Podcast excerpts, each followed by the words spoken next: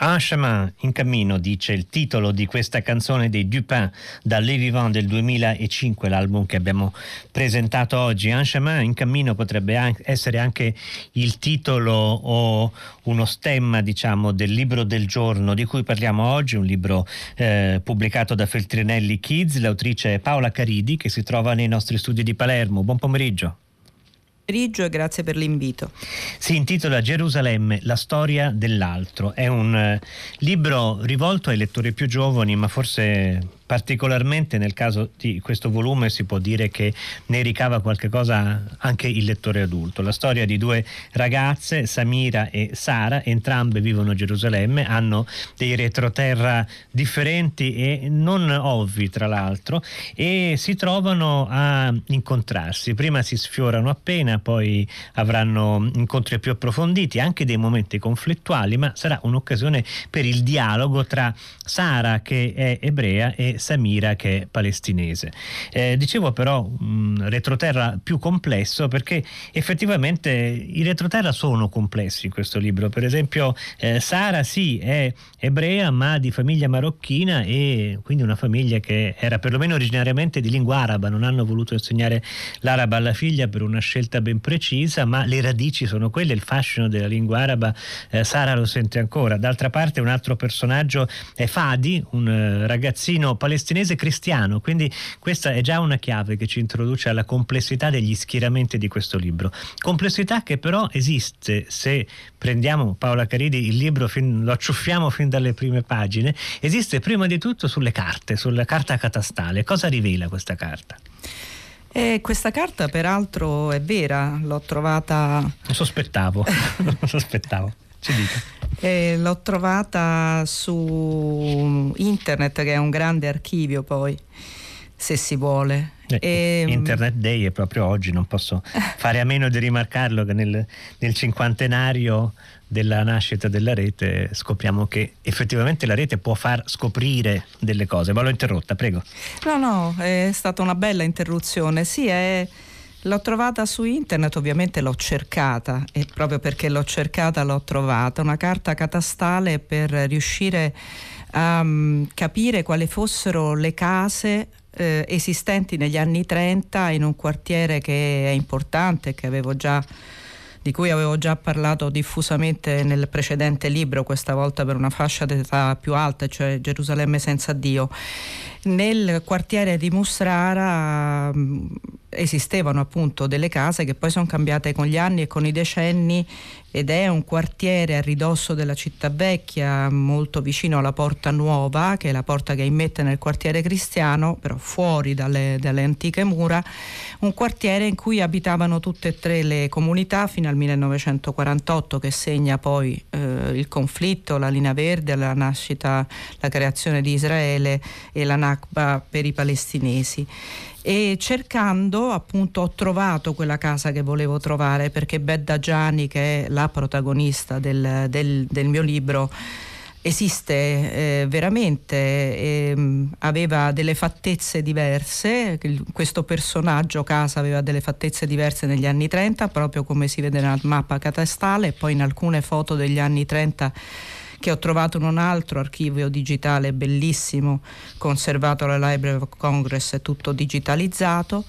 E poi invece c'è una casa che è cambiata col tempo, che devo dire Marcella Onso nelle illustrazioni ehm, ha reso benissimo nella sua trasformazione, perché noi pensiamo alla trasformazione dei personaggi ma non pensiamo alla trasformazione delle case invece credo sia necessario anche parlare di una storia sociale delle case. Sono lieto che lei abbia citato Marcella Onzo perché le illustrazioni di Gerusalemme e la storia dell'altro sono, sono davvero molto belle, molto efficaci. Eh, il tema che, eh, dire, che, avvia la storia di eh, Samira e Sara è un tema che abbiamo toccato qui a Fahrenheit presentando il nuovo libro di Vlad Goldkorn, ehm, L'asino del Messia, perché anche Goldkorn in quel libro, anch'esso Feltrinelli, parla di come ehm, la geografia possa essere una chiave della storia, una chiave per ricostruire la storia, il catasto addirittura, e parla di case in cui dei profughi entrano a prendere il posto di altri profughi, che è esattamente ciò che accade nel suo libro, Paola Caridi.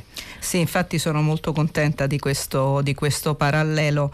Eh, era ehm, Margalit che parlava anche di, appunto, di storia e geografia, Vishai Margalit che parlava di storia e geografia eh, riguardante Gerusalemme, che è una città appunto di cui noi sappiamo non solo come storia ma come mito.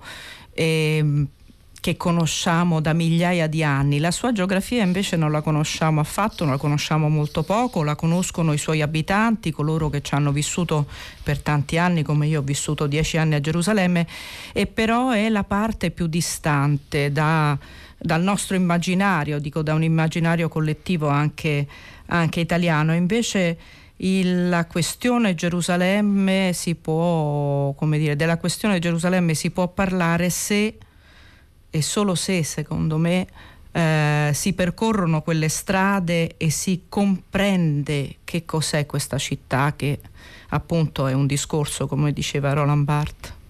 Abbiamo quindi un piano orizzontale, diciamo sincronico, una città in cui in realtà ci sono confini invisibili, ogni angolo di strada, ogni comunità, ogni religione, ogni gruppo etnico eh, percorre, frequenta determinate aree, vie, quartieri e altre tacitamente accetta di non frequentarle. Eh, come dire, mm, eh, fatta la tara al fatto che le condizioni di vita dei palestinesi sono indubbiamente le più dure, sono quelli che devono percorrere chilometri e chilometri per andare da casa al lavoro per aggirare altre aree, però anche, anche per la popolazione ebraica ci sono dei luoghi dove non si può eh, passare. La soluzione a questo sembra essere, Paola Caridi, la storia, capire che quel luogo che sembra un luogo qualsiasi, in realtà era il luogo in cui passava la linea verde, spiegare che cos'era la linea verde, che cos'era. La linea verde, che peraltro viene tracciata a Gerusalemme proprio una, tra le macerie di Musrara, e, fi, e quindi spacca quel, quel, quartiere e spaccandolo spacca la città, è la linea che ha separato alla fine del 1948, poi sancita da un armistizio eh, di cui hanno fatto parte anche le Nazioni Unite nel 1949, eh, è quella linea che separa, che ha separato gli israeliani eh, dal, in questo caso dalle truppe giordane che sostenevano i palestinesi e quindi è come se la Giordania si fosse spinta fino, fino a Gerusalemme Est. La linea verde ha spaccato una città che comunque rimane una, rimane una non perché dal punto di vista amministrativo e della gestione politica e amministrativa Israele abbia poi conquistato nel 1967 la parte orientale e dunque sia andato a oriente de, de, di questa linea verde che esisteva dal 1948. Eh, è una città una perché, perché, perché, Gerusalemme è sempre Gerusalemme, lo è da migliaia di anni e lo è ancora, ancora oggi, nonostante i confini invisibili, nonostante il fatto che sia ritornata a essere una fortezza chiusa da checkpoint, da un muro di separazione, eh, da, da, mille modi per non consentire una mobilità libera per entrare e uscire da Gerusalemme, ma è sempre una città. I confini non sono solamente fisici, non sono mm. solamente il... Sono anche linguistici. A un certo punto si parla di Yerushalayim e Al-Quds, nomi eh, ebraico sì. e arabo di Gerusalemme, come di due, eh, appunto, due spazi separati da un confine. Sì, e anche nel dialogo difficile, conflittuale e non normalizzante tra Sara e Samira la questione della, della lingua è, è, è, fondamentale, non solo perché appunto Sara viene da una famiglia che parlava arabo, perché veniva dal Marocco, veniva da Fes, dove sono stata recentemente, pochi giorni fa, a rivedere anche il cimitero ebraico e il quartiere ebraico della, della Mellà, ma perché all'interno, quando si va per Gerusalemme si sa che alcune lingue si possono usare e altre no, a secondo dello spazio che si frequenta, della strada che si percorre. Quindi, per esempio, e non faccio spoiler, ma insomma, Sara e Samira in un certo momento decidono il silenzio proprio per non parlare in ebraico perché sono in una, uh, in una zona palestinese della, della, città vecchia. E questo è, è un po' la descrizione di quello che succede quando anche si prova a instaurare una comunicazione eh, tra le due comunità, in quale lingua esprimersi, forse non è il caso di, di vivere assieme eh, un pezzo di città senza neanche parlare per non farsi, eh, come, come, dire, perché gli altri non, non pensino delle cose di ciascuno di loro due. È una, è una, situazione estremamente difficile in cui persino parlare e usare una lingua comune è un azzardo, eppure è quello che bisogna fare. La vicenda prende le mosse dalla scoperta che la casa eh, in cui abitava la famiglia di Samira ehm, era eh, poi divenuta la casa di famiglia di Sara, dove Sara stessa è cresciuta e quindi a un certo punto nel libro si discute su chi può dire che questa casa sia effettivamente la propria, la persona che eh, vi ha vissuto per diversi anni, la persona che sente che le sue radici radici si trovano lì e che quelle radici sono state strappate. C'è un dibattito sul eh, eh, cosa è tuo, cosa è mio, che ovviamente segna tutta la difficilissima convivenza tra ehm, eh, arabi ed ebrei in Israele, ma soprattutto a Gerusalemme. Lei arriva fino a un capitolo intitolato Duello, in cui le due ragazze si scontrano molto duramente e la stessa pagina conclusiva, Paola Caridi, di Gerusalemme la storia dell'altro, è una pagina che in fondo si offre qualche apertura, ma eh, senza esagerare. Sì, io devo dire che non, non amo molto, non ho mai amato eh, questa idea che noi abbiamo un pochino, se mi consente, coloniale nei confronti di israeliani e palestinesi di voler di volere che loro facciano pace per forza e quindi di prendere l'israeliano e il palestinese, la israeliana e la palestinese e far fare loro pace e offrire una speranza perché questo in fondo ci fa bene al cuore, una carezza anche rispetto alle nostre responsabilità di italiani, di europei, di occidentali. Io credo invece che un dialogo sia possibile se non si normalizza, cioè se si riconosce in pieno che è una situazione conflittuale, che c'è bisogno di eh, scontrarsi anche e di dire quello che si pensa, di quello che è successo e di quello che sta succedendo oggi, in questi giorni, in queste ore a, a Gerusalemme. Quindi io veramente ho voluto fare un finale aperto, se si vuole, e soprattutto che non normalizza nulla, perché nulla è normalizzato e nulla è normale a Gerusalemme. Quello che invece ho provato a fare è quello che, fatto, che hanno fatto due persone meravigliose, cioè Samia Duan e Daniel Baron, che eh, alcuni anni fa scrissero un manuale di storia per bambini in cui eh, a sinistra della, del, di queste pagine c'era la storia degli israeliani, a destra c'era la storia dei palestinesi e in mezzo c'era una, stor- una parte bianca.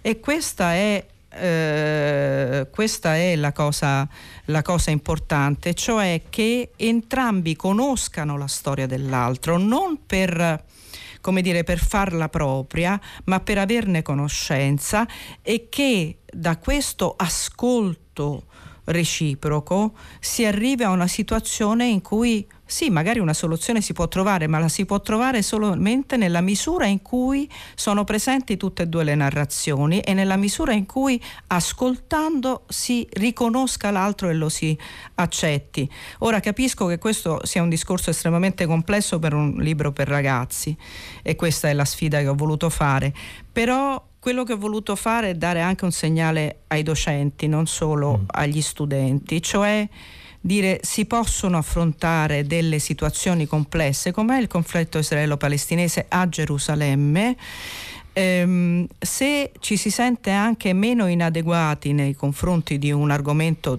così difficile e soprattutto se si conoscono entrambe le narrazioni e partendo da Gerusalemme magari si arriva a una classe dove, una, dove ci sono molti ragazzi italiani con famiglie di origini diverse magari ascoltando le loro narrazioni riusciremo a capire ancora un po' di più come funziona, come funziona questo nostro paese. Beh, Gerusalemme la storia dell'altro contiene una serie di inserti esplicativi che forniscono dati sulla, eh, sulla situazione, su alcuni aspetti della perlomeno della, della situazione di Gerusalemme e quindi permettono mh, di trovare alcune chiavi per avvicinarsi eh, alla, alla, narrazione che costituisce il corpo del libro. Eh, Paola Caridi, proviamo a avvicinarci alla trama e le propongo di interpretarla, però mi dica lei se, se sbaglio. Da una parte abbiamo mm, Samira che dà avvio all'intera storia cercando di conoscere, di andare a vedere il suo passato, il passato della sua famiglia, quale andando a vedere quindi la casa. Dall'altra abbiamo però poi Sara che cerca Samira. Quindi entrambe le ragazze hanno in diversi momenti un ruolo attivo, però un ruolo attivo di tipo diverso, un, un ruolo che riguarda la conoscenza per quanto riguarda la ragazza palestinese e che ha a che fare soprattutto con l'incontro, direi, per quanto riguarda la ragazza ebraica.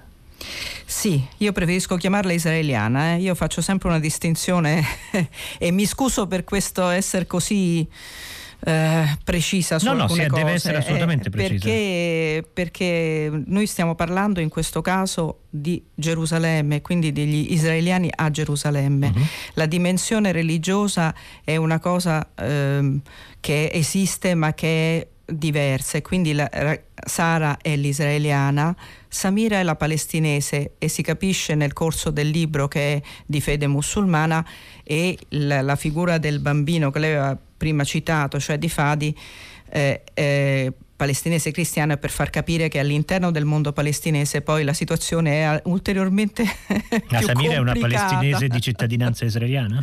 No, Ecco. no. Ecco, Samira, Samira, appunto, perché i palestinesi di Gerusalemme sono pochissimi i palestinesi di Gerusalemme che hanno la cittadinanza israeliana, ehm, saranno circa 4.000 secondo le ultime stime. Su 900.000 eh, abitanti. 900.000 abitanti, di cui 200.000 palestinesi uh-huh. e i palestinesi di Gerusalemme vivono in un limbo formale perché non, sono, non hanno la cittadinanza palestinese, quindi dello Stato di Palestina al di là della eh, in questo caso della linea verde fuori di Gerusalemme, quindi Cisgiordania e Gaza, eh, non hanno la cittadinanza israeliana, hanno una carta di residenza, una, una, una, carta di identità locale, si potrebbe dire l'ID blu, eh, la, quello loro chiamano il Blue ID o Hawiye, eh, ed è il documento di riconoscimento che riguarda i palestinesi di Gerusalemme. E quando devono andare all'estero eh, devono chiedere alle autorità israeliane un laissez-passer, un lasciapassare, che è un termine ottocentesco ma esiste ancora nel XXI secolo, che dura un anno anno oppure eh, è probabile che, prima del 1900, che dopo il 1948 e prima del 1947 abbiano avuto in famiglia un passaporto giordano. Questo consente loro di andare fuori. La situazione veramente intricata. Sì, lo so.